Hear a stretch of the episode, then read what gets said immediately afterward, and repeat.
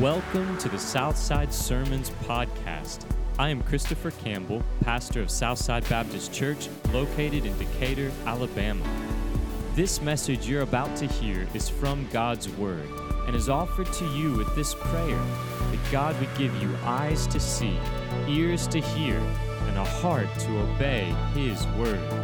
May your faith be strengthened in Jesus, and may you grow in your knowledge of Him. As Christians, we speak of having a relationship with God. We say it's not about religion, it's about relationship. But if I were to ask you to describe your relationship with God, what would you say? If I ask you to describe what your responsibilities in this relationship are, what would you say? What is your relationship with God based upon? What would you say? How would you describe this relationship that you hold so dear? Well, that word relationship is an important theme here in Hebrews chapter 8, verses 1 through 13. And the way that our relationship with God is described is not a new word. It's a word that runs throughout the Old Testament of Scripture every speech of God came back to this word. It's the word covenant. God's covenant with his people. Now, what is a covenant? A covenant is not just an agreement or some kind of contract. Covenant is something special. There are requirements on both sides of those making a covenant. A covenant from God is a covenant in which God sets the terms of that relationship. And while faith is required on the part of God's people, and it always has been, God's covenant with his people is based on God's faithfulness. And God always is faithful and will always remain faithful. Such is the nature of our covenant relationship with God. But our covenant relationship with God is a different covenant than the covenant God made with Abraham, with Noah before that, with David who came later, and others throughout the Old Testament. Something is different and something is better about the covenant that we now have with our living God. Look with me at Hebrews chapter 8, beginning in verses 1 through 2, and these are critical verses in this passage of Scripture. And also keep in mind that Hebrews, while it is a letter, an epistle, it is also a sermon. And so let's, just for a short time, read through these verses, walk through them together, and hear what God requires of us today. Hebrews chapter 8, beginning in verse 1. Now, the point in what we are saying is this. Now, the writer of Hebrews is getting right to the point, helping us understand Jesus as our high priest after the order of Melchizedek. We've walked through chapter 6 and 7, and we're moving past the elementary doctrine of Christ on into maturity explaining Christ's priesthood and now what that means for us. Here's the point. Don't miss this. Look at the next two words. We have. Now stop with me for a moment and say those two words. We have. We have. This is our reality. This is not wishful thinking. This is not what will be. This is not what was. This is what is. This is what we possess because of Jesus. We have such a high priest. Such a high priest refers to that priest that has been described in the preceding chapter. And specifically in chapter 7, beginning in verse 26, one who is such a high priest who is holy, innocent, unstained, separated from sinners, and exalted above the heavens. One who is after the order of Melchizedek, meaning we have near access to God, to the throne of grace, and we have frequent access to God and to mercy and help in time of need because of Christ's priesthood being eternal, being after the order of Melchizedek. Verse 1 again, we have such a high priest, one who is seated at the right hand of the throne of the majesty in heaven. This is from Psalm 110, where God said, Sit at my right hand. And the right hand seat was a place of supreme exaltation. There was authority in that place of honor. And that's where our high priest is seated, the right hand of the majesty in heaven. And underline those two words, in heaven, because this is the focus of the covenantal relationship we have with God. It's mediated by Jesus, who is not a priest on earth, ministering on earth, but who is a priest in heaven, interceding for us in heaven. And so his priestly ministry is not one that is filled by mortal men that will come to an end. Jesus is eternal, he lives forever. His ministry in heaven is permanent. And this is good news for us. Verse 2 A minister in the holy places, in the true tent that the Lord set up, not man. That word tent, tabernacle, speaks of the sanctuary, referencing the one that God instructed Moses to build in the Old Testament. And Moses built that tent, that tent of meeting. It's a place where God came and met with his people, where the priests performed their work, going into the Holy of Holies on the Day of Atonement, offering a sacrifice for sins once a year. But that tent was merely a copy and a shadow of the heavenly, true tent. Look at verse 3 For every high priest is appointed to offer gifts and sacrifices. Thus, it is necessary for this priest also to have something to offer. So, this is cluing us in that Jesus also has something to offer as a high priest, and we're going to find out what that is.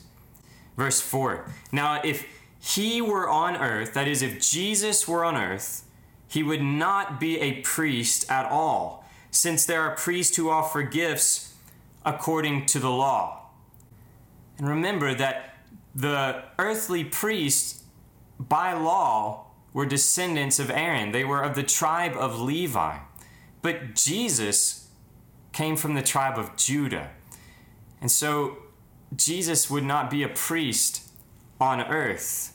And certainly he would not be a priest under the law because his ministry is of a different order. After the order of Melchizedek, after something eternal, something heavenly, of which the law is different. The law pertains to that which is earthly, and obviously we'll see shortly that which is not able to perfect those who are coming to God.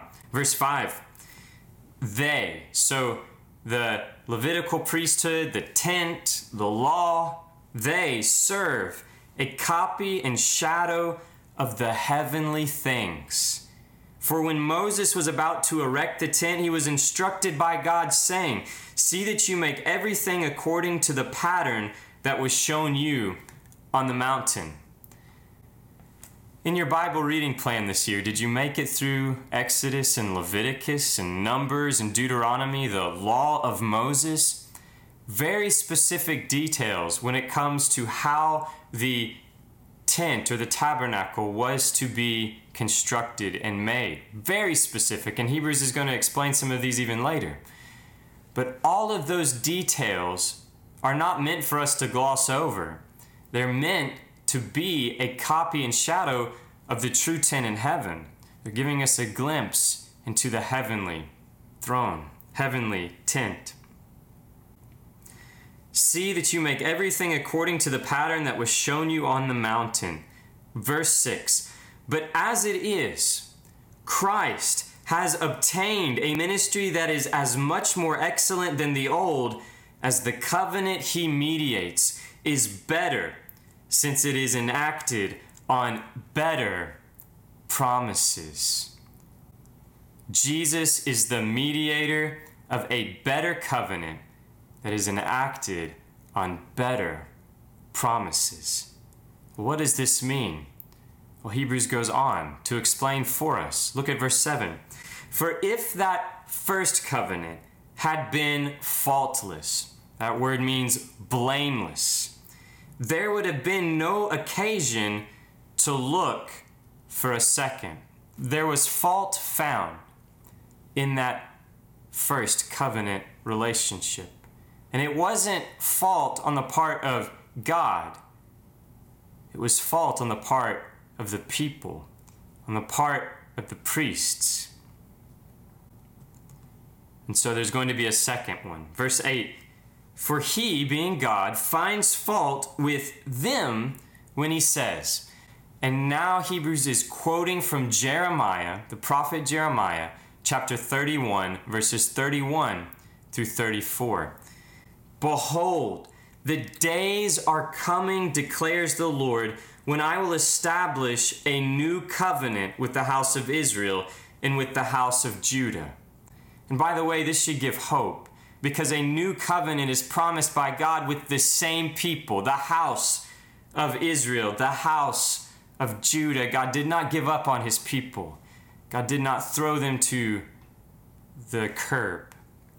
God is making a provision and a way for them to be his people and he to be their God. And he's doing it with a new relationship based on better promises and a new covenant. Verse 9 Not like the covenant that I made with their fathers on the day when I took them by the hand to bring them out of the land of Egypt. Now, this is Exodus chapter 19 verses 5 through 6. Listen to this. Now, therefore, the Lord says, if you will indeed obey my voice and keep my covenant, you shall be my treasured possession among all peoples, for all the earth is mine. And you shall be to me a kingdom of priests and a holy nation. And so you see what the responsibility was on the part of the people. They were to obey God's voice and keep his covenant as God prescribed in the law.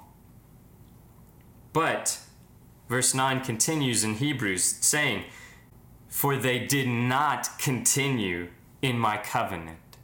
So, what does this mean? This means they heard God's voice, but they did not obey him. We've talked about how you can hear, and hearing has the meaning in the scriptures that you are to obey what it is you hear. But it is possible to have ears that do not hear. And so it is that the people heard God's voice, but they did not obey God's voice, and they did not keep God's covenant. They did not continue in God's covenant. But God remained faithful all along. God did not break the covenant, the people did. God is always faithful. Hebrews goes on. And so I showed no concern for them, declares the Lord. For those who disobeyed, those stubborn ones, those who walked in their sin and not in God's ways. Verse 10 for this is the covenant that I will make with the house of Israel. After those days, declares the Lord, I will put my laws into their minds and write them on their hearts. What was God's laws written on with Moses? Stone, tablets of stone. And so it was that in obeying God's voice and keeping that covenant relationship, it required external works, religion, acts of worship and sacrifices and offerings, external things that all symbolized and were copies and shadows of eternal things. But God is doing something in this new covenant. It's not based on external things. This covenant involves God writing His law in the mind and on the heart, it's internal. Verse 10 goes on, and I will be their God, and they shall be my people. And they shall not teach each one his neighbor and each one his brother, saying, Know the Lord, for they shall all know me, from the least of them to the greatest. Now look up here. Verse 12, quoting from Jeremiah, is about to explain what is different about this new covenant. Look with me at verse 12. The Lord says, For I will be merciful toward their iniquities, and I will remember their sins no more.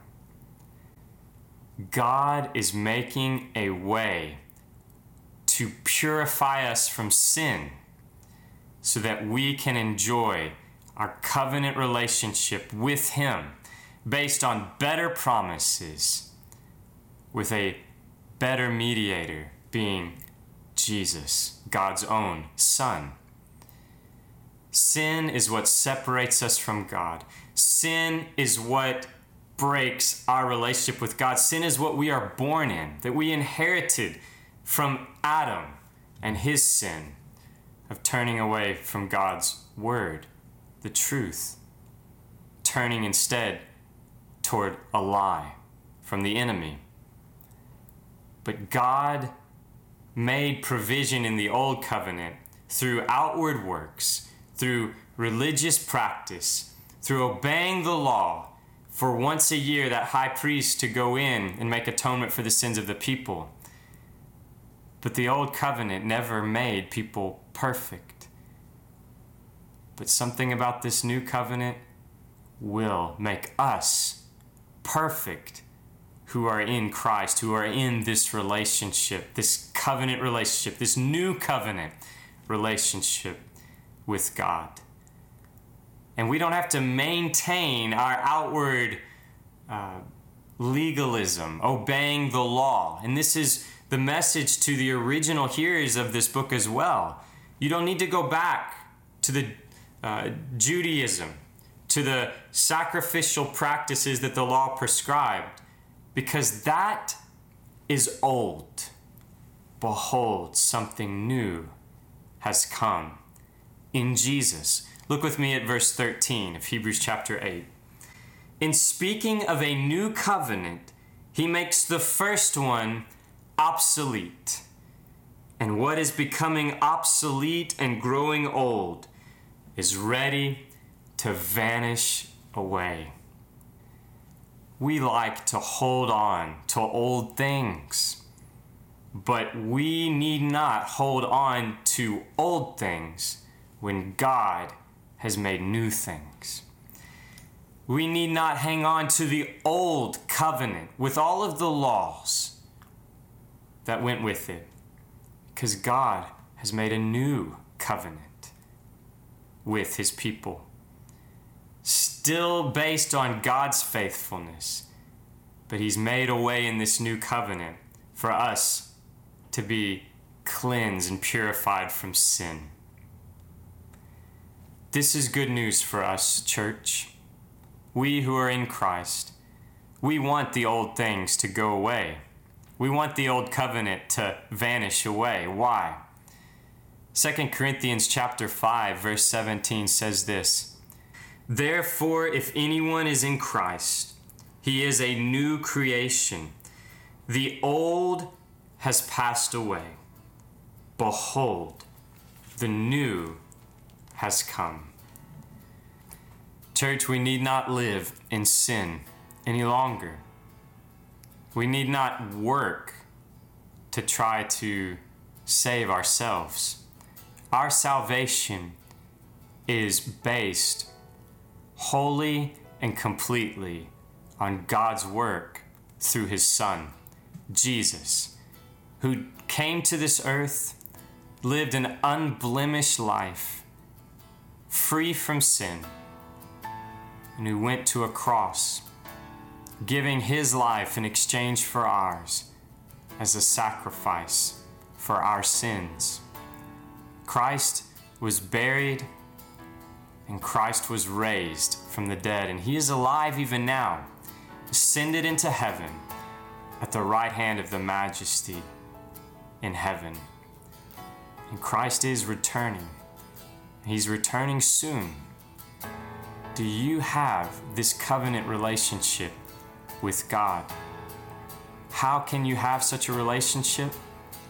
Through Christ, based on what He has done for you the scriptures say that if you confess with your mouth that Jesus is Lord, believe in your heart that God raised him from the dead, you will be saved.